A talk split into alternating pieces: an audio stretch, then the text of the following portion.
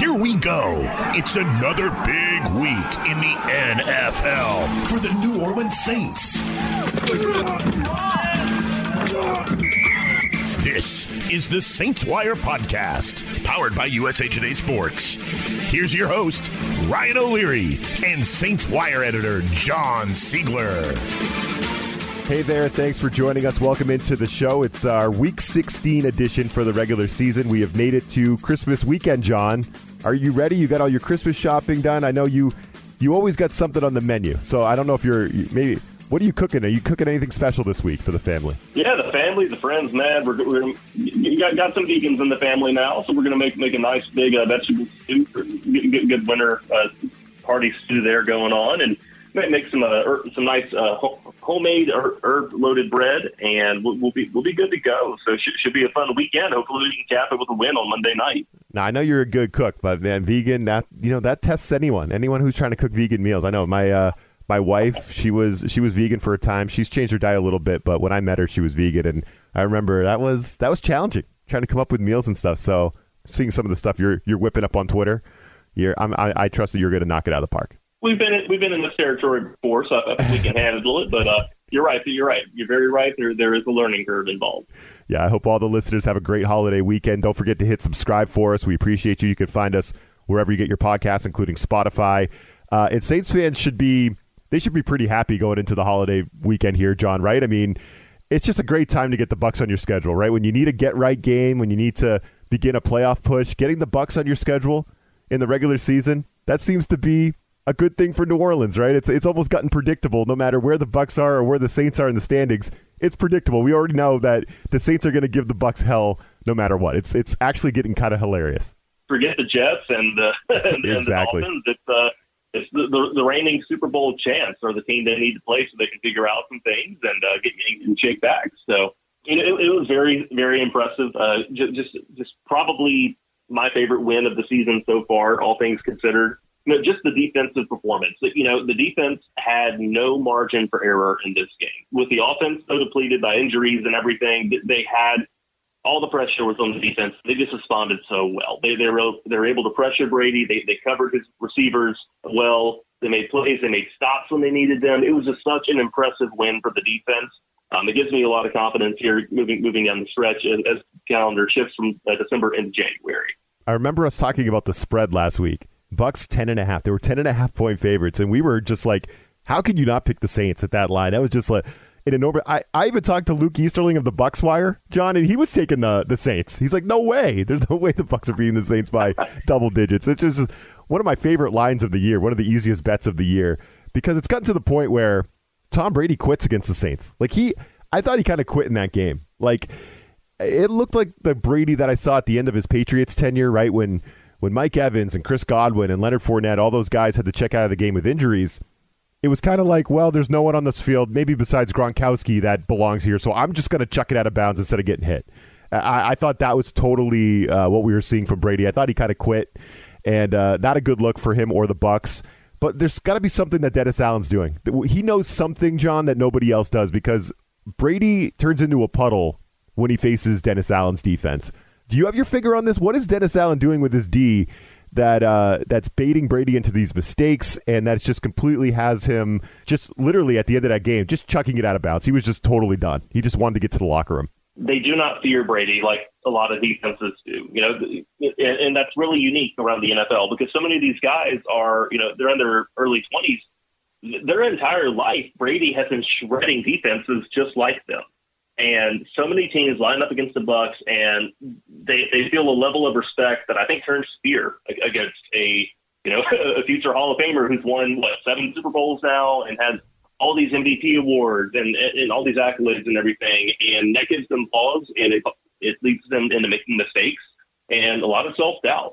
And I think the Saints approach it from a totally different attitude where they say that hey, we, we've been practicing against somebody just as talented as you for 15 years now and we're not afraid of you, and we're, we're going to line up and we're going to beat you. And that's what they've done here in four out of their five uh, meetings. And um, it's just been so impressive to see. For, for Dennis Allen specifically, he, the defense he has has exactly the type of personnel that he needs to execute his plan. And what he's doing is he's, he's disguising pressure which is not easy to do against someone like Brady who has, you know, he's seen a thing or two over, over these uh, 20 odd years in the no NFL. Doubt. It's, it's a very experienced group. They're hard to fool. This Buccaneers team led by Brady, uh, they're, they're not afraid of him. And that is, that allows them to trust each other, trust trust the, the play call, and stick to their assignments and go out and execute. And they've done that at, at a very high level. The defense was amazing in this ball game, especially when you run through some of the stats. I mean, this is one of my favorite box scores of the season across the entire league.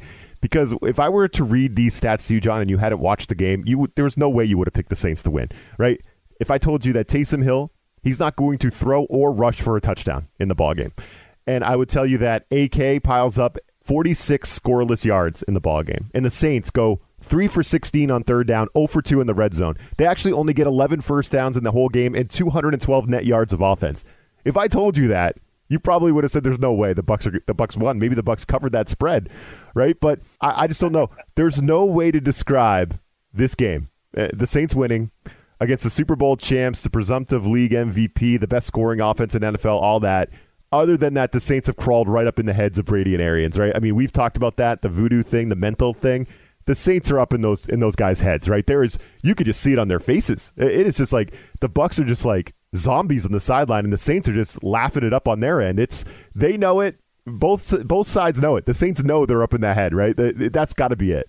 You look at uh, Brady, and it, it's kind of a cliche, but he doesn't like to be hit. He doesn't like to be knocked down. He doesn't like to be sacked. And when that happens over and over and over again, as it did in this game, that's going to wear, wear wear on him, and he, he's going to, to get shaken up and lose confidence in what he's seeing on the field, and he's going to get you know pressured into making mistakes, and that's what we saw. The, the, the play that really sticks out to me is where Marcus Davenport pressures in Cameron Jordan, hits him from behind and, and, and forces a fumble. On the next possession, that was whenever he threw that interception to C.J. Gardner Johnson, who, who baited him into that throw, no doubt, by allowing the, the receiver to get a step or two on him, and then and then he closed and broke on the route as soon as he saw Brady go that way. That doesn't happen if Brady is not pressured all throughout the game leading up to that. that I mean, that, that's something that someone who you know is as experienced as he is, they see that coming. They they know better than to try the DB in that situation.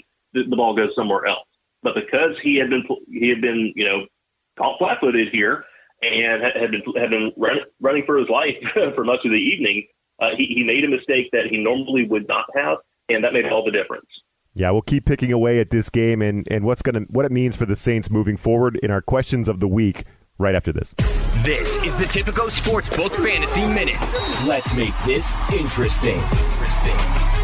Welcome to week 16 of the fantasy football season. I'm Corey Bonini of thehuddle.com. Let's go through some strong plays to help get you into the championship round. Quarterback Joe Burrow, Cincinnati Bengals versus Baltimore Ravens. The last time these teams met was in week 7 in Baltimore, and Burrow exploded for 416 yards and a trio of touchdown strikes. However, He's coming off his worst showing in more than a month, and it's understandable if gamers are a little bit nervous. He has a get right game against a Ravens secondary that has been hampered by injuries and is even weaker than it was the last time they met. Look for another huge showing from the 2020 number one overall pick. Running back James Robinson, Jacksonville Jaguars at New York Jets. Another highly talented player who's been a little bit shaky over recent weeks, Robinson has a matchup that is elite. The Jaguars are committed to Robinson now that Urban Meyer isn't in the picture, and it should only get better in week 16. Running backs have averaged the third most yards on the ground against this defense in 2021, and no team has given up more than 16 rushing touchdowns behind the 23 allowed by the Jets. There's a huge opportunity for a late season surge from the second year back. Green Bay Packers wide receiver Allen Lazard versus Cleveland Browns. In week 14, it was Lazard who functioned as the number two target for Aaron Rodgers. Last Sunday, it was Marquez Valdes Scantling, leaving the former Cyclone to finish the day with 23 yards on two catches. He should have had a touchdown in the fourth quarter, but Rodgers overshot him. On Christmas, Lazard might be in position to deliver a big game with MVS on the COVID list, although a speedy teammate could clear the protocol, so keep tabs on the situation. Lazard is an interesting risk reward option thanks to the consistent double teams on Davante Adams, just as long as Marquez Valdes Scantling isn't in the picture.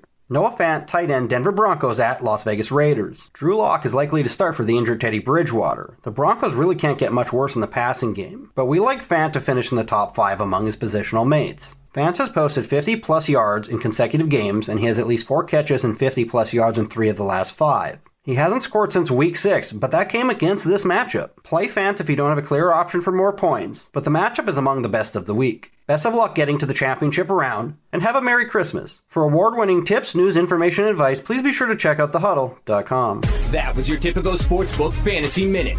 Win your fantasy football league with thehuddle.com and use them to dominate player prop bets at Tipico Sportsbook. For a limited time, new Tipico Sportsbook users in Colorado and New Jersey from this podcast will enjoy a special welcome bonus. Get your bonus today at usatodaybet.com slash podcast. That's usatodaybet.com slash podcast.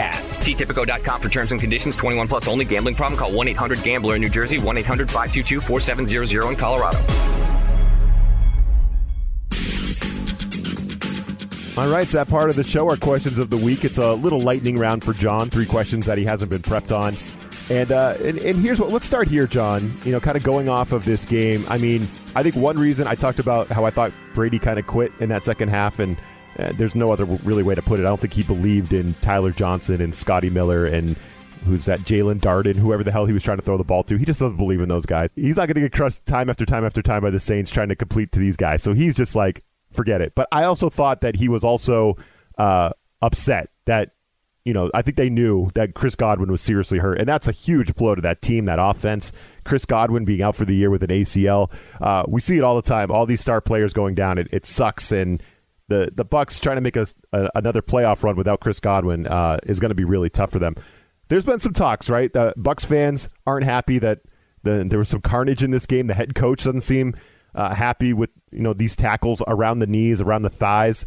Uh, people are calling the Saints dirty, John. So are the Saints dirty? Do you do you buy into that, or do you think they're just playing football the way that football is done right now? Something that Bruce Arians admitted himself is that we, we put such an emphasis on defending the helmets and the heads in this game now that guys are overcorrecting and they're they're going low instead of high, and that's leading to more knee injuries. It's leading to more ankle injuries. Uh, and, and it's really unfortunate, but that, that's just the reality of, of, of sport. You know, if, if you if you say you can't attack the head, then you got in, in attacking high, then you got to go low. And if you go, then if you say, well, we can't do that either, well, what do you do? I mean, do, do you do you try and go for like a center of mass, which is the easiest way for an opponent to break a tackle? It, it seems like. I don't. I don't think there is a solution to it because you know football is by nature it's a violent sport, and you're going to have in- injuries and it's, it's, just it's just going to happen. It's, it's really unfortunate to see so many high profile players hurt for Tampa Bay. That's just the nature of the game these days. Players get hurt every every single time two teams kick off, and you, you just hope they're able to return to good health. But until you know we give up contact uh, football and start playing flag football instead, it, this is going to keep happening. Um, Saints know that just as well when they lost uh, Jameis Winston earlier this year. So it's a tough problem. I understand the frustration. But just looking at it as, oh, well, this is just a dirty team, that, that's really short sighted to me. Yeah, it's it's a tough problem, and I think we were talking before. We're glad we don't have to try to figure out the solution because it's, uh, you know, what do you do? You know, how how do you tackle if you're not going at the thighs and around the knees? I, I, am not sure. That's that's a tough one to solve. All right, question number two. Uh, what was your favorite Mad Brady moment from Sunday night's game, John? There's a few moments that were caught on camera that you could choose from. What was your favorite? Yeah, I, I lean instinctively towards him um, tomahawking the the, the Microsoft tablet, um, like a twelve year old. Yes. yeah. Yeah, yeah, yeah. Well, looking like my six-year-old nephew throwing exactly. throwing a fit. Yeah, um, six months old. Excuse me. He's just out. He's just out out, out there, uh, not not looking like a 44 year old multimillionaire. He, he he just looks like a big baby. And then the uh, the other moment too would be he when him uh, try, after he threw that interception to uh, Ceedy Duke he, he jogs over to the Saints sideline. Uh, one of the assistant coaches claps at him, and he, he starts cussing him up and down. And, and yeah. that, that that's great too. It's just a total meltdown. I um, love that. Yeah, yeah, yeah. Some, somebody just to see him just lose all dignity in that situation is fantastic. I, I love. I truly love to see it. There were for, for someone who enjoys being a Brady hater. Uh, there, there were there was a lot of um, opportunities to, to, to have fun in this game. Yeah, and it was C.J. Gardner Johnson who did the. Uh, the arms folded pose that actually got Brady laughing. Flex up at him. Yeah, yeah. the flex. So Brady actually laughed, and I that that one got me. I think that was my number one mad Brady moment because he was trying to be pissed, but then he just realized he's like, "Oh God, I can't, I can't beat you guys." And he just kind of, he just kind of, he let the wall come down for a minute there, and he actually laughed. CJ, CJ uh, got him laughing, so I thought that was that was pretty good. But yeah, there's there's lots of uh, Mad Brady moments. Saints Wire captured that very well. I think there's a photo gallery out there on Saints Wire that is pretty fun. So folks should uh, definitely go and check that thing out. Okay, question number three. The Saints, uh, well, they were the number seven seed for the playoffs before this uh, these Tuesday night games, John. But now we're recording on Wednesday morning. It looks like the Saints have gone down to the nine seed, but they're they're right there in the mix. Do you feel like after this this victory over the Bucs, because a lot of us were kind of trying to play with the playoff simulator, expecting this to be a loss, right? But now that they've beaten the Bucs, do you think they're destined to actually make the playoffs and be a sneaky little team that that nobody wants to face? Maybe they'll make a run, right? They got the Dolphins at home this week. Panthers at home. Panthers aren't playing very well right now. They've lost four in a row. Falcons on the road. That's always a scary one. It's probably the scariest one left. But they got three games that are winnable. What do you think? Are they destined to make the playoffs? And and are we going to be talking about them in January now? Back in October, I felt like this team's future was them to get into the playoffs as a wild card, beat some team on the road like the Cowboys or the Cardinals, and then and then get knocked out in the second round. So and it seems like we're right on track for that. They, they've got some work to do. They, they cannot afford another loss. It's, that simple. The Eagles have an easier path to the playoffs than the Saints do. They're in the mix. They're, they're the eighth seed, and the Vikings are the seventh seed. If Minnesota can just hold on to it, they'll they'll get in, and uh, Philly and New Orleans will be left on the outside. So the Saints they, they do not control their own destiny at this point but they've got to keep stacking up wins and control what they can control here through these final three weeks. And that means beating Miami at, at, and Carolina at home and then going to Atlanta to close out the regular season and uh, see if they can come away with a win. All right. Well, we know that the Saints are favored. They're playing on Monday night against Miami. We'll get into that spread and make a pick right after this. This is the Tipico Sportsbook Minute. Let's make this interesting. What's up? This is Jeff Clark from the Bet Slippin' Podcast presented by SportsBookWire.com. I'm here with my homie Nathan Beagle to break down this week's Sunday night football game between the Washington football team and the Dallas Cowboys. Our friends at Tipico Sportsbook have the Dallas Cowboys favored 9.5 points and the total sitting at 47.5. I'm on the under 47.5 here. This is a pros versus Joe's game as more money has been on the under, but more bets have been placed on the over. Typically in sports betting, it's wise to follow the money, especially when it's counter to the public. Also, Cowboys offense has regressed. They've hit the under in seven of the last eight games, and Washington's offense just isn't that good. They've hit under in seven of the last nine games. Nate, how are you betting this Washington Dallas game? I'm rolling with Dallas by 10 or more. Washington is still banged up, has players on the COVID list, and has the league's second worst third down conversion rate for opponents with Dallas tied at 11 and 3 for the best covering teams in the league. I'd rather bet against them than for them. Also, they started up 24-0 in these two teams' first matchup. Give me Dallas by 10. That was your Tipico Sportsbook Minute. For a limited time, new users in Colorado and New Jersey from this podcast will enjoy a special welcome bonus. Get your bonus today at usatodaybet.com slash podcast. That's usatodaybet.com slash podcast. See Tipico.com for terms and conditions. 21 plus only. Gambling problem? Call 1-800-GAMBLER in New Jersey. 1-800-522-4700 in Colorado. All right, John. Looking at Tipico, the Saints at least opened early in the week at three as three and a half point favorites. Monday night at home against Miami. Uh, give me a quick update on the injury front. Right, it seems like New Orleans starting to turn a corner there, which is which is a good sign. Maybe the Saints are going to get healthy uh, at the perfect time, just like that Buccaneers game came on the schedule at the perfect time. Let me see here. So with the injury situation, the Saints didn't have anyone go down during that game uh, at Tampa Bay. Uh, very, very fortunate. Uh, but they were without both of their bookends starting, you know, all pros starting offensive tackles. That's Ron Armstead on the left side, Ryan Ramczyk on the right. Uh, Ramczyk has not played in more than a month. Armstead was able to return to play the Jets, and then he went back down the next week. So you got to hope that with the extra day of rest for this Monday night game, that the Saints will be able to get one or both of those guys back in the lineup. Get get them some extra rest and hope they can come in for, for this next three game stretch. Hopefully, we'll get to playoffs after that. But on the other side of the ball, there are several players on the injured reserve list who are eligible to return. Now, we'll have to wait and see if they're actually well enough to get the green light and return to, to work. Uh, but the first round draft pick, Peyton Turner, he, he's been eligible to return for a few weeks now. Hopefully, he with some more rest, he'll be able to uh, get back in, get back into the r- rotation. And another pass rusher the Saints added in free agency, Tanoh Kpassagnon, he is also eligible to return after this week. So those are two names I'm watching on the on the IR. Hopefully they can come back, uh, add some more firepower to a Saints pass, pass rush that seems to be waking up right now. This is a this is an interesting team, the Dolphins. Right, they're a team that that lost seven straight games at one point this season but they've also won six straight, and that's their current win streak. They've won six in a row. During this streak, they've been holding opponents to 13 points per game. The Saints are only averaging 18.7 offensive points per game over the last three weeks. So, uh, you know, while the Dolphins don't look great on paper by any means, but they're actually kind of hot right now. They could make it hard for New Orleans, uh, especially a New Orleans team that's struggling to score. Maybe some of these guys coming back could help. You know, I, am not. We talked about uh, Kamara not having a huge offensive game, and and I think I know why, right? Because it's hard to run. It's hard for even the, the best running backs in the league to run against Tampa Bay. They're so good against the run. Their linebackers are so quick.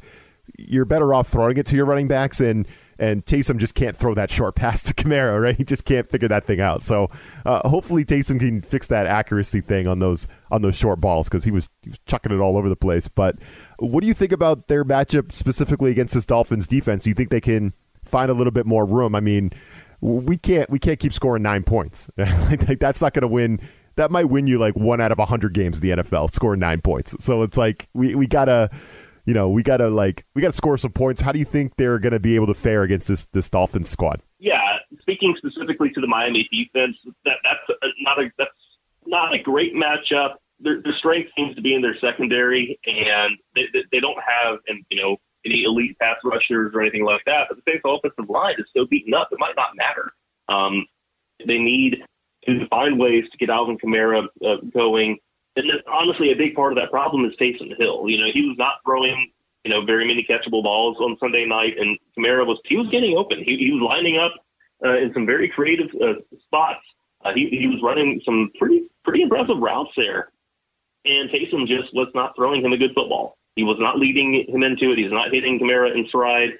Um, they, they, those two really struggled to get a connection going. And I have to think Taysom's, um, you know, the the, uh, the, the big old split tied to the middle finger on his throwing hand has to be playing a problem. Sure, it has to be playing a part in that problem. Yeah. So, you know, I'm not sure that the Saints offense will have much more success against Miami as it currently stands. But if they can get either of those bookend tackles, if not both of them, back in the mix, uh, to me, that drastically raises their odds of having a strong game here. Now, the matchup that does concern me the most here would probably be the Miami offense against the Saints defense because they run many of the same read option plays that the Eagles had a ton of success with, uh, with Jalen Hurts not too long ago against the Saints, where they're, they're challenging the Saints defense front to read the play and react to it. And that's not something that they've done a good job in responding to uh, lately. So that, that gives me some pause in this matchup. Um, it's going to be it's going to it's going to be challenging for New Orleans tough one to predict. I mean, Saints are three and a half point favorites. Uh, that's a tough one. I don't know how to back either side on that. I, I think this easily could be a field goal kind of game at the end. I, I think it'd be a tough, low scoring kind of game. I, I would maybe look at the Saints money line minus 170. That that might be a decent look for people looking to bet the game, Saints fans, because uh, I think the Saints have the edge at home. But I'm looking at the total, John. The total tumbled all the way down to 39 and a half. Maybe that has to do with you know, kind of two, you know, two struggling offenses maybe here. But, you know, how low do we want to go if we're looking to bet the under? I think it'll be low scoring, but 39 and a half is is one of the lower lines I've seen for a game this year. So, so what do you think about that total? Do you think there'll be some points scored? Uh, the Saints are not going to get any help at receiver. Their, their tight ends are what they are. Well, well, they could be up uh, without Juwan Johnson, who went on the COVID list uh, on Tuesday. So they, they've got some, some more absences to work around going to be tough, but you know, having seen how well the defense played against Brady, I have to think that some of that momentum is going to carry through into this week, and I like the Saints to win this one. Yeah, me too. I think my play would probably be the money line. So that's where we'll that's where we'll leave it. Saints Dolphins, a chance to uh, continue a little late season playoff push. We're here for it, John. Uh, I hope you and the fam have a, a, very happy Christmas and a great holiday weekend, my man. Happy holidays to you and the family, and uh, hope we can come back recap a win next week. Yeah, yeah, absolutely. We'll be we'll be toasting to the new year next week. Hopefully off a Saints win. And to all our listeners, again, don't forget to hit that subscribe button. Have a great holiday weekend. We will catch you next time. This USA Today Sports Podcast has been presented by USA Today's Sports Media Group and is available in your favorite podcast store. Make sure to subscribe for weekly updates, the latest fantasy picks from Corey Bonini, and the Huddle Podcast, Inside the Weekly Line, with Sportsbook Wire's Jeff Clark and Eston McLaren, and the Bet Slippin' Podcast. We'll see you again next week.